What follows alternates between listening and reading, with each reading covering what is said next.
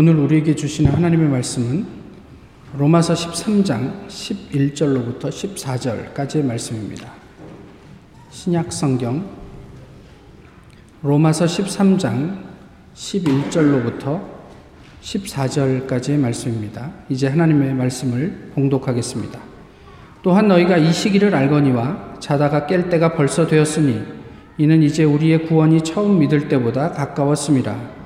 밤이 깊고 낮이 가까웠으니 그러므로 우리가 어둠의 일을 벗고 빛의 갑옷을 입자. 낮에와 같이 단정히 행하고 방탕하거나 술 취하지 말며 음란하거나 호색하지 말며 다투거나 시기하지 말고 오직 주 예수 그리스도로 옷 입고 정욕을 위하여 육신의 일을 도모하지 말라. 아멘.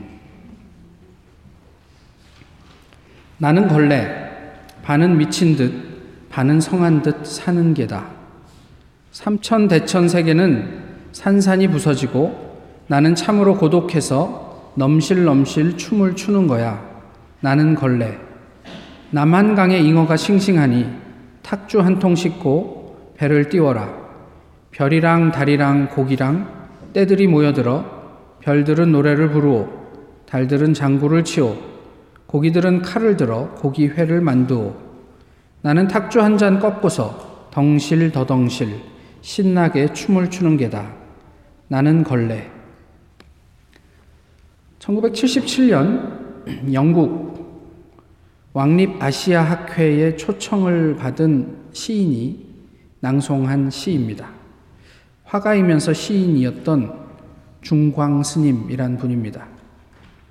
사실 수많은 기행 때문에 어, 종단에서 파문을 당한 파괴승이지요.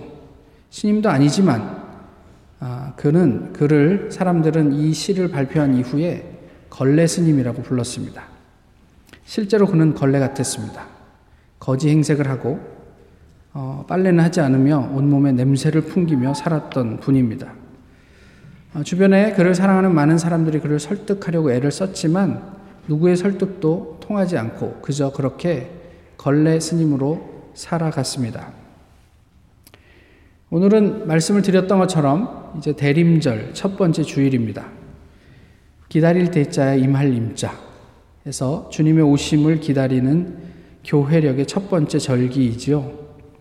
아, 로마인들이 그 쓰던 라틴어 어, 아드벤투스 도미니라는 말에서 유래해서 지금도 어, 아, 대림절을 이야기합니다.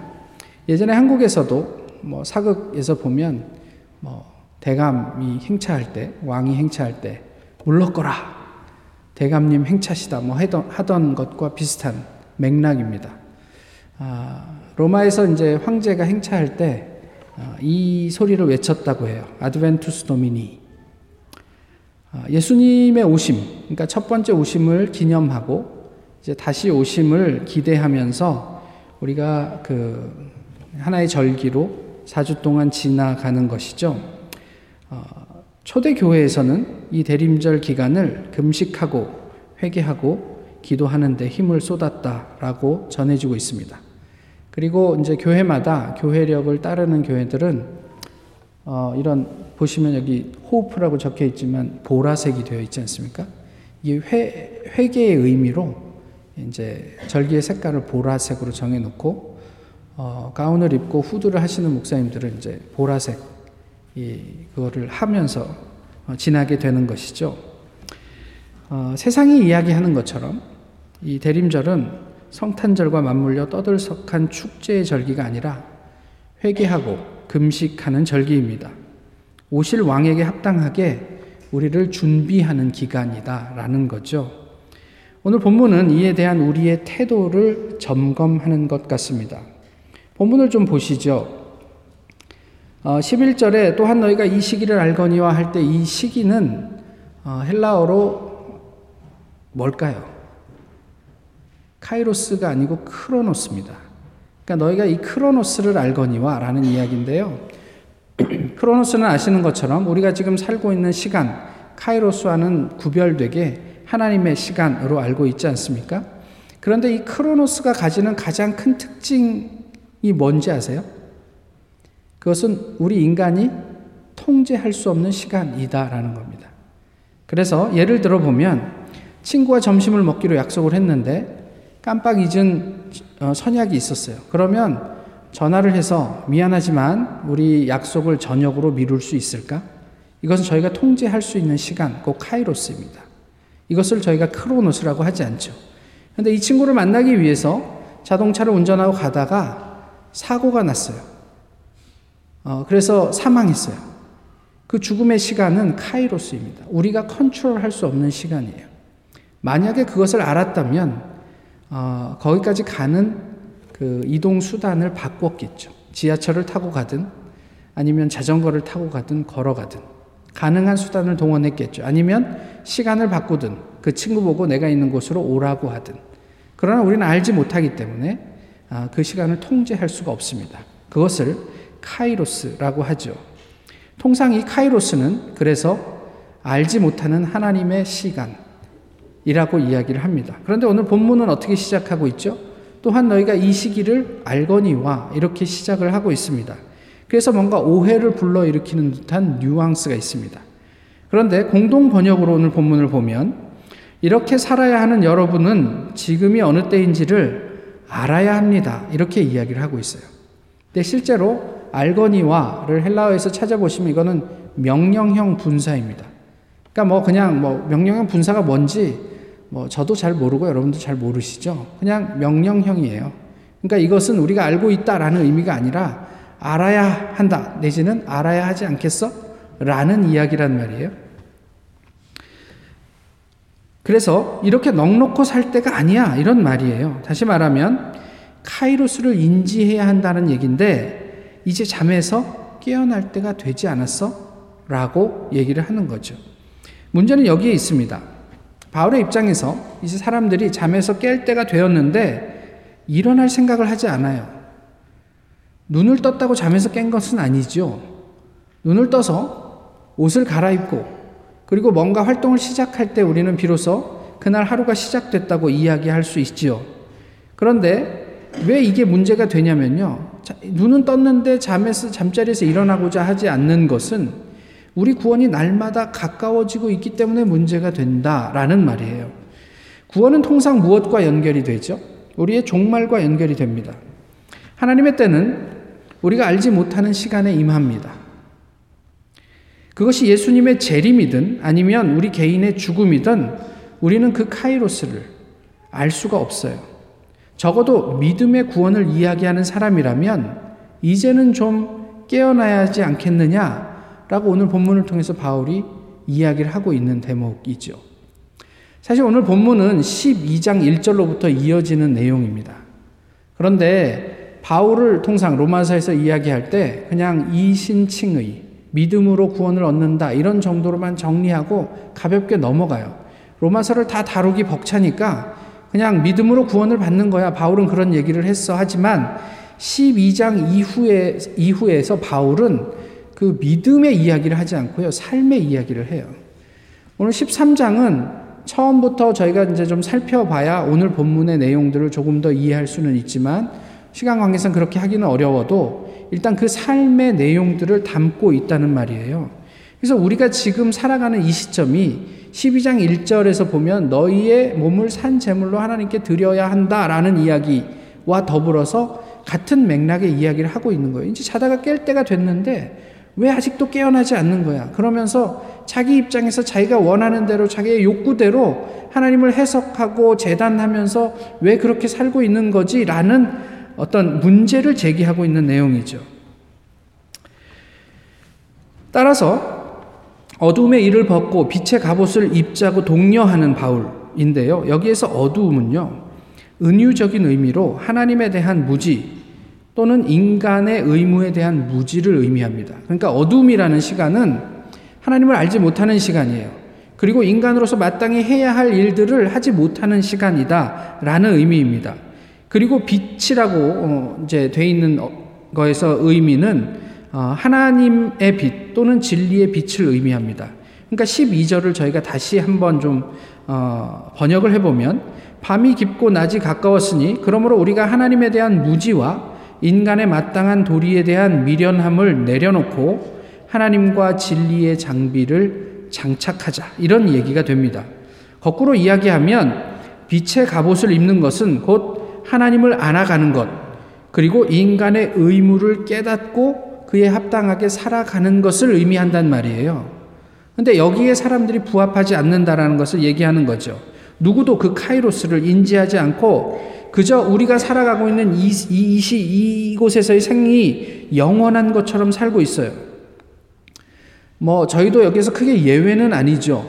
저희가 영원을 믿고, 뭐, 하나님을 믿음으로 고백하지만 실제로 우리가 살아가는 삶의 많은 부분들은 마치 우리가 살아가는 이 땅이 영원인 것처럼 그 희비를 이렇게 교차하면서 살아가고 있는 거예요. 하나님이 있기 때문에 비록 비극적인 일 가운데서도 우리가 아, 또 즐거움을, 기쁨을 찾을 수 있는가라는 질문에 있어서 이성적으로는 yes라고 이야기하지만 실제로 정서가 그렇게 따라가는가 하는 문제는 또 다른 문제입니다. 우리의 삶이 그것을 그, 그, 그 지지하고 있는가라는 것도 별개의 문제이지요. 도대체 누가 이러한 어두움의 일에서 벗어나서 하나님과 진리의 어, 도구를, 무기를 우리에게 장착할 수 있을까? 오늘 본문은 그것을 우리에게 묻고 있습니다. 계속해서 13절은 우리가 벗어나야 할 어둠의 일을 구체적으로 말씀하고 있죠. 무슨 이야기를 하고 있습니까? 방탕하거나 술 취하지 말고 음란, 호색, 뭐 다툼, 시기 이런 이야기를 하고 있는데요. 이것도 헬라어에서 찾아 읽어보면 떠들썩한 잔치와 중독과 침대와 자유로운 욕망과 아, 다툼과 열정 이렇게 번역을 하게 돼요. 그러니까 떠들썩한 잔치, 잔치 이것을 방탕이라고 이야기를 하죠. 그 다음에 그, 그, 술 취함, 이거는 중독으로 번역할 수 있습니다. 아, 그 다음에 이제 그, 그, 뭐, 음란. 이것은 침대라는 의미인데요. 무엇과 관련된 장소냐면 성관계와 간음과 관련된 장소로서의 침대라는 의미입니다. 이런 것들을 멀리 하자는 거예요. 그 다음에 뭐, 그, 그, 그 호색도 그냥 뭐 색을 좋아한다 이런 의미뿐만이 아니라 자유로운 욕망, 무절제함, 무례함, 뻔뻔함들의 의미를 가지고 있어요. 그러니까 밤에 우리가 그렇게 즐기는 것이 우리를 얼마나 무절제하게 하고 뻔뻔하게 하는가, 인면수심의 사람이 되게 하는가, 이런 것들로부터 우리가 어떻게 벗어날 수 있는가, 이런 이야기들을 하고 있는 거죠. 다툼과. 근데 어, 시기를 열정이라고 그 번역하는 게 재미있어요. 그 마음의 흥분, 열정적인 마, 마음, 이런 뜻인데, 이 그 젤로스라는 뜻이거든요. 어, 그 영어의 시기와 같은 단어인데요. 근데 이게 어, 우리의 열정이 나쁜 것은 아니지만 방향이 잘못된 열정은 사람들로 이런 왜곡과 시기를 유발하게 하는 것이 아닌가. 저는 뭐 좀 그렇게 생각을 해 봅니다. 12절과 14절에서 우리가 빛의 갑옷을 입자, 그리스도로 옷 입자 이런 말이 있는데 이것을 영어 어, 사전에서 헬라어 사전에서 찾아보시면 to sink into clothing 이렇게 돼 있어요. 그것을 제가 그냥 재미로 구글 번역기를 돌려보니까 옷에 빠지다. 그러니까 그냥 말대로 하면 빛의 갑옷에 빠져라. 그리스도의 옷에 빠져라. 뭐 이런 이야기예요. 하나님과 진리에 빠지는 것, 예수님에게 빠져드는 것, 이런 것들을 의미하지 않나. 예수님께서 아, 한 소경을 고쳐주시면서 그 눈에 침을 바르시고, 그, 그 침으로 진흙을 이기셔서 그 눈에 바르시고, 너는 실로암에 가서 씻으라 했을 때, 그게, 그게 그냥 단순하게 이렇게 세수하라 이런 의미가 아니고요. 실로암 안으로 인투 실로암 이런 얘기를 해요. 그러니까 너는 실로암이 보냄을 받았다는 뜻이잖아요. 그러니까 그게 좀 우리가 그, 그 해석을 해보면 그리스도 안으로 빠져들어라 이런 의미란 말이에요. 그 실로암 이야기를 다 할 수는 없지만 오늘 본문과 아주 잘 연결되는 부분이 있는 듯 합니다. 예수 그리스도에게 빠져드는 것, 이것을 의미합니다. 이런 의미를 살려서 본문을 다시 읽어보시면 또한 너희가 이 카이로스를 알거니와 자다가 깰 때가 벌써 되었으니 이는 이제 우리의 구원 곧 종말이 처음 믿을 때보다 가까웠습니다. 밤이 깊고 낮이 가까웠으니 그러므로 우리가 하나님에 대한 무지와 인간의 마땅한 도리에 대한 어리석음을 내려놓고 하나님과 진리의 장비를 착용하자. 낮에와 같이 단정히 행하고 떠들썩한 잔치와 중독과 침대와 자유로운 욕망과 다툼과 열정 등 정욕을 위한 육체의 준비는 하지 말라. 오직 주 예수 그리스도를 착용하라. 아, 이렇게 이해할 수 있는 거죠. 그 총균쇠라는 책을 아십니까? 이 한글로 해서 잘 모르시나요? Guns, Germs, Steel 이라는 책 아세요? 그 책을 지은 분이 제렛 다이몬, 다이아몬드인데 그 그분이 인류를 위협할 네 가지 요소를 뭐를 뭐를 어, 그 꼽냐면 핵 전쟁, 그 다음에 자원 자원 고갈, 기후의 변화, 그리고 불평등을 꼽습니다. 어떻게 생각하십니까? 인류의 미래는 핵 전쟁 때문에 멸망할 수 있다. 뭐 동의하실 수도 있죠. 위험이 있다. 또 자원이 고갈되어서 인류는 멸망할 수도 있다. 기후 변화 때문에 멸망할 수 있다. 불평등이 심화되면서 사람들 사이에 뭐 전쟁이 생기고 갈등이 생겨서 어, 위기가 올 수 있다. 뭐 다 일면 그럴 수 있는 생각입니다. 그런데 마지막 때를 준비하기 위해서 하나님께서 바울을 통해서 우리에게 말씀하시는 위기는 뭘까요? 필요한 것은 무엇일까요? 우리는 핵전쟁 때문에 망하게 될까요? 기후변화 때문에 또는 자원이 고갈되어서 불평등이 심화되어서 우리는 종말을 맞게 될까요? 저희가 두 주 전에 무비무한이라는 제목으로 누가복음 21장의 말씀을 나누었죠. 아무런 준비도 하지 말라. 이것은 우리의 삶을 그냥 대충 살아라 이런 의미가 아니라 예수 그리스도를 진정한 주인으로 삼고 주님만을 의지하면서 살라라는 의미임을 나누었습니다. 오늘 본문은 빛의 갑옷을 입지 않아서 다시 말하면 우리가 하나님과 진리를 알지 못해서 인간이 마땅히 나누고 행해야 할 삶이 결여되므로 카이로스 곧 종말 종말의 때를 어둠 가운데 맞지 맞이하게 될 것이다라는 말씀이 아닐까 싶은 거예요. 너무 말이 길어져 갖고 뭔 말인지 잘 모르기 모르 모르실 수도 있는데 다시 말씀드리면 핵 전쟁 때문에 종말을 맞이하는 게 아니라 하나님에 대한 무지가 결국은 우리를 근본적으로 망하게 하는 것이라고 말씀하시는 거예요. 이제는 거기로부터 벗어날 때가 됐는데 복음이 전해진 지가 지금 몇 년인데 여전히 사람들은 그 안에서 허우적대고 있는 거예요. 어둠 속에서. 그러면서 무슨 짓을 하냐면 그것이 마치 하나님의 일인 양 그것을 포장하는 일만 하고 있는 거예요. 근데 바울의 입장에서 볼 때는 이제 거기서 좀 벗어나서 진짜 하나님의 나라가 무엇인지를 좀 알아야 되지 않겠어? 그런데 그것이, 그것에 결정적으로 문제가 되는 게 한 가지가 뭐냐면 카이로스인 거예요. 종말을 인지하지 않아요, 사람들이. 마치 오늘이 영원할 것처럼 그렇게 오늘을 그냥 그렇게 나를 위해서만 사는 거예요. 거기에 문제를 제기하고 있는 거죠. 오늘 본문은 어둠의 일, 아까 말씀드렸던 그런 여섯 가지를 대변하는 그런 어둠의 열매들 등이 어, 등과 같은 우리의 욕구를 도모하는 일에 만전을 기하느라고 어, 정작 구원의 때 하나님의 시간을 놓치는 우를 범하지 않았으면 좋겠다 이런 얘기를 하는 거예요. 이게 로마서 13장을 다 얘기 안 하니까 이게 좀 여러 가지로 좀 제한이 있는데 13장 처음은 권위에 복종하라 이런 얘기예요. 그죠? 예, 이거는 그, 그, 원고에 없는 얘기입니다. 13장 처음 권위에 복종하라는 거예요. 그럼 불의한 권위에도 복종해야 되냐? 그래서 한국 사회에 막 혼란스러울 때, 아, 이거 독재도 하나님께서 주신 권위, 하나님께서 주시지 않는 것은 뭐 할 수 없어. 그러면서 그것으로 교회들이 이런 어떤 면죄부를 주고 뭐 이랬단 말이에요. 사실 그런 내용들이 아니에요. 처음에 초대교회 사람들이 시간이 지나면서 우리는 하늘에 속한 사람들이기 때문에 나라의 권위로부터 우리는 자유로워도 괜찮아. 그래서 세금도 안 내고 법도 안 지키고 막 이렇게 막 살려고 하는 거예요.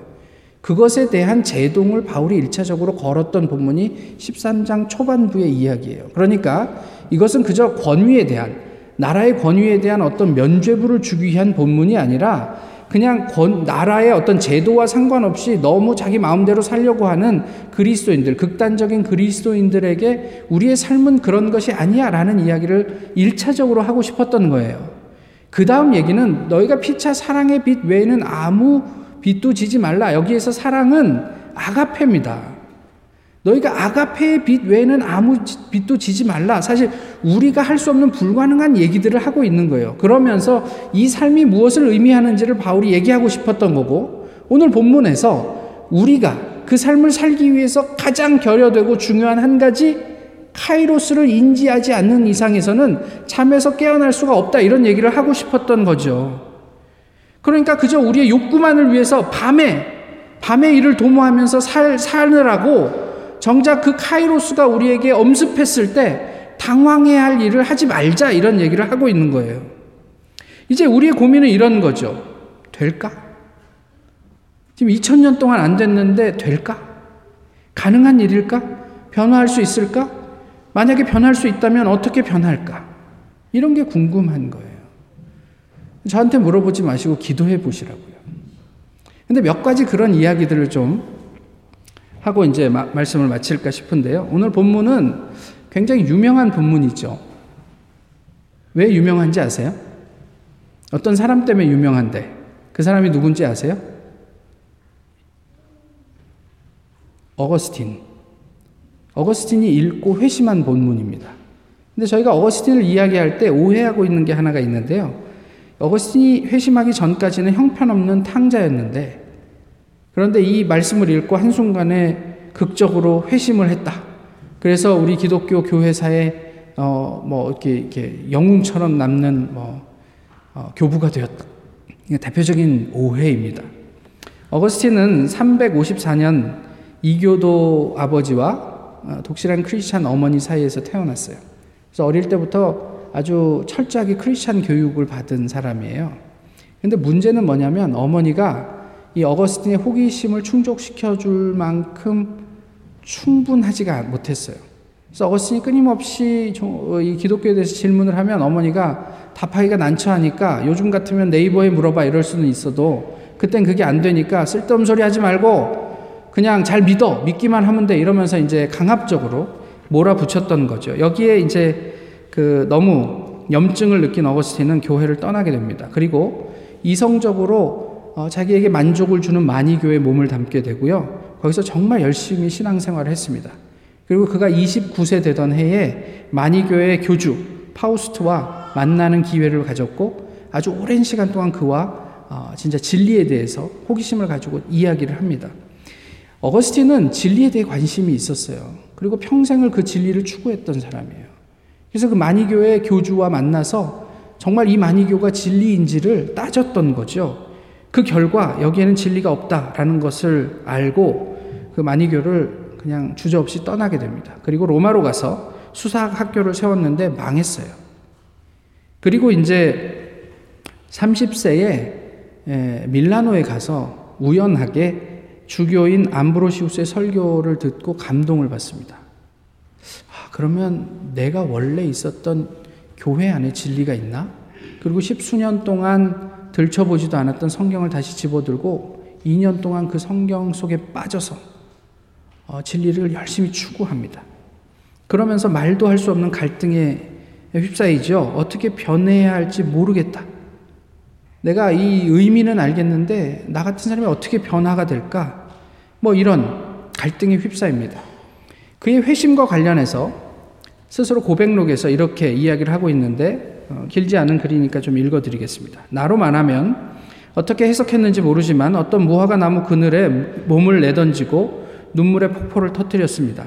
그랬더니 눈에서 눈물이 펑펑 쏟아져 나왔습니다마는 그것은 주님의 축복을 받을 재물이었던 것입니다. 나는 다음에 적는 말과 똑같지는 않지만 같은 의미의 말을 수없이 주님을 향해 이야기했습니다. 주여, 그대는 언제까지입니까? 주여 언제까지입니까? 마지막 날까지 노하시겠습니까? 제발 옛날에 범한 우리의 불의를 상기하지 말아 주십시오. 사실 나는 아직 내가 그런 불의에 사로잡혀 있는 것을 느꼈던 것입니다. 나는 애처로운 소리를 더 높여 말했습니다. 대체 언제까지? 내일 또 내일입니까? 왜 지금이 아닙니까? 왜 지금 이때의 추악한 내 모습이 끝장나지 않습니까? 나는 이렇게 말하면서 마음이 갈기갈기 찢기어 쓰디쓴 회한의 눈물에 젖어 있었습니다. 그랬더니 어떠했습니까? 이웃집에서 노래하는 투로 되풀이해서 소녀인지 소년인지는 모르지만 톨레레게 톨레레게라는 소리가 들려왔던 것입니다. 그 순간 나는 안색이 달라져서 아이들이 보통 무슨 놀이를 할 때 그러한 문구의 노래를 하는 것일까 하고 열심히 생각하기 시작했습니다. 그러나 어디에서 그런 노래를 들어본 기억이 전혀 없었습니다. 나는 왈칵 쏟아지는 눈물을 억제하고 일어섰습니다. 그것은 성경을 펴놓고 먼저 눈에 띈 장을 읽으라는 하나님의 명령임에 틀림, 틀림이 없다고 해석했던 까닭입니다. 그래서 나는 급히 본래 앉아 있던 장소로 돌아갔습니다. 거기에는 성경책이 놓여 있었습니다. 그 성경을 손에 들자마자 편 다음 처음에 눈에 띄는 구절을 말없이 읽었습니다. 연회와 악취, 호색과 음란, 다툼과 시기를 버려라. 주 예수 그리스도를 입어라. 유욕을 충족시키는 일에 마음을 기울이지 말라. 나는 그 이상 읽으려 하지 않았습니다. 그럴 필요도 없었습니다. 왜냐하면 그 절을 읽는 순간 말하자면 안심의 빛이라고 할 수 있는 그 무엇이 마음속에 스며들어서 모든 의혹의 어두움은 말끔히 사라져 버렸기 때문입니다. 무엇이 어거스틴을 회심시켰습니까? 어거스틴의 인간적인 노력이었습니까? 아니면 무엇이었습니까? 아까 걸레 스님을 말씀을 드렸죠. 어떤 목사님의 이야기인데요. 어, 자기가 아는 지인 중에 이 걸레 스님이 불쌍하다고 해서 어, 여러 번 그에게 전도를 하러 다니던 분이 있었어요. 근데 이분이 어, 이 목사님이 목사로 안수받기 전에 세상적으로 잘 살 때, 어, 이 걸레 스님하고 친분이 있다는 것을 알고 한번 같이 가줄 것을 요청했습니다. 그러니까 이 지금은 안수를 받은 목사인데요. 그 전에 이 걸레 스님하고 같이 술 마시고 놀던 사람이거든요. 근데 이제 목사가 돼서 그 사람을 만나려고 하니 이게 뭐 여러 가지 생각이 교차했지만 그래도 같이 따라갔는데요. 그분을 딱 만났는데 어, 옷이 깨끗해졌어요. 그 손톱 밑에 때도 다 없어졌어요. 깨끗해졌어요, 사람이. 그리고 놀라가지고 무슨 일이 있었냐고 물어보자 그분이 얘기하는 게 사랑하는 여인을 만났대요. 스님이 여자를 만나는 게 좀 이상하지만 그 파괴승이니까 뭐 상관없죠. 그때 당시에는 그냥 예술인으로 살았던 분이었으니까. 그런데 혼자만 살던 분이 사랑하는 여인을 만나가 보니까 자기 행색을 인지하게 됐던 거예요. 다시 얘기하면, 아, 나의 이 행색이 내가 사랑하는 저 여인에게 합당하지 않구나. 그래서 누구의 설득으로도 통하지 않던, 누구의 이야기도 듣지 않던 그 사람이 옷을 다 벗어 던지고 깨끗한 옷을 입고 손톱에 때를 다 소재했다. 뭐 이런 이야기예요. 빛의 갑옷을 입는 것은 하나님과 진리를 추구하는 것이라고 말씀드렸죠. 하나님과 진리를 탐구하십시오. 그러면 카이로스에 하나님의 때에 그 카이로스를 인지하게 되실 것입니다. 그게 언제가 될지 모르겠어요. 어거스틴처럼 왜 맨날 내일입니까? 오늘이면 안 됩니까? 라고 외쳐보시지만 끊임없이 하나님을 탐구하십시오. 주 예수 그리스도로 옷에 빠지는 것은 그리스도의 옷에 빠지는 것은 그의 사랑 안에 잠기는 것이죠. 그 사랑을 경험하십시오. 그리고 그를 사랑하십시오. 그러면 우리의 삶의 변화를 목격하시게 될 것입니다. 우리의 자녀들에게도 그래요. 하나님을 알려주십시오. 그리고 예수님과 사랑할 수 있도록 도와주시란 말이에요. 부모가 알고 있는 하나님이 아니라 성경이 이야기하는 하나님을 알려주시란 말이에요. 그리고 그들이 그냥 하나님을 사랑할 수 있도록 도와주세요. 거기에 부모의 욕심을 집어넣지 마세요. 네가 하나님을 사랑하면 하나님이 너에게 이런 복을 줄 거야. 이런 말 하지 마세요. 만약에 하나님이 내가 이 저희 저희 막내가 무슨 기도를 하냐면요. 요즘 그 이 그 광고가 많이 오잖아요. 땡스기빙 또 성탄절. 그러면 토이 이런 광고 오면요. 그럼 얼마나 장난감이 많아요. 그러면 손가락으로 이렇게 가르치고 그리고 또 한 장 넘기고 손가락으로 가르치고 하나님이 네가 기도하면 그 장난감을 주실 거야. 거짓말이잖아요. 그런 거 가르치지 마세요. 기도했는데 안 와. 그럼 하나님에 대해 배신감을 느끼잖아요. 하나님이 너를 사랑해. 그리고 그 사랑의 기록은 성경에 기록돼 있어. 그 진리를 만날 수 있도록 옆에서 도와주시란 말이에요. 그러면 그 아이들이 어둠의 세상 속에서 빛을 살게 될 것입니다. 예수님을 기다리는 것은 수동적, 소극적 기다림이 아닙니다. 소풍을 기다리는 아이의 두근거림으로 예수님과 함께 믿음의 모험을 감당하고자 하는 능동적이고 적극적인 기다림입니다. 아, 기대된다. 아, 가슴이 뛴다. 이런 것 말이에요. 모쪼록 주님의 카이로스를 인지하시고 잠에서 깨어나는 우리 모두이기를 소망합니다. 빛의 갑옷을 입고 주님의 교회 온 성도들이 함께 도모할 하나님의 나라를 기대합니다. 기도하겠습니다. 귀하신 주님, 오늘도 주님 앞에 서게 하심을 감사합니다. 주님께서 말씀하신 대로 저희가 주님으로 옷 입고 어둠의 세상 속에 빛의 자녀들로 부족함 없이 살아갈 수 있도록 채우시고 인도해 주시옵소서. 부디 주님의 때 카이로스를 잘 인지하며 살아가는 주님의 백성 되게 하여 주옵소서. 예수 그리스도의 이름으로 기도하옵나이다. 아멘.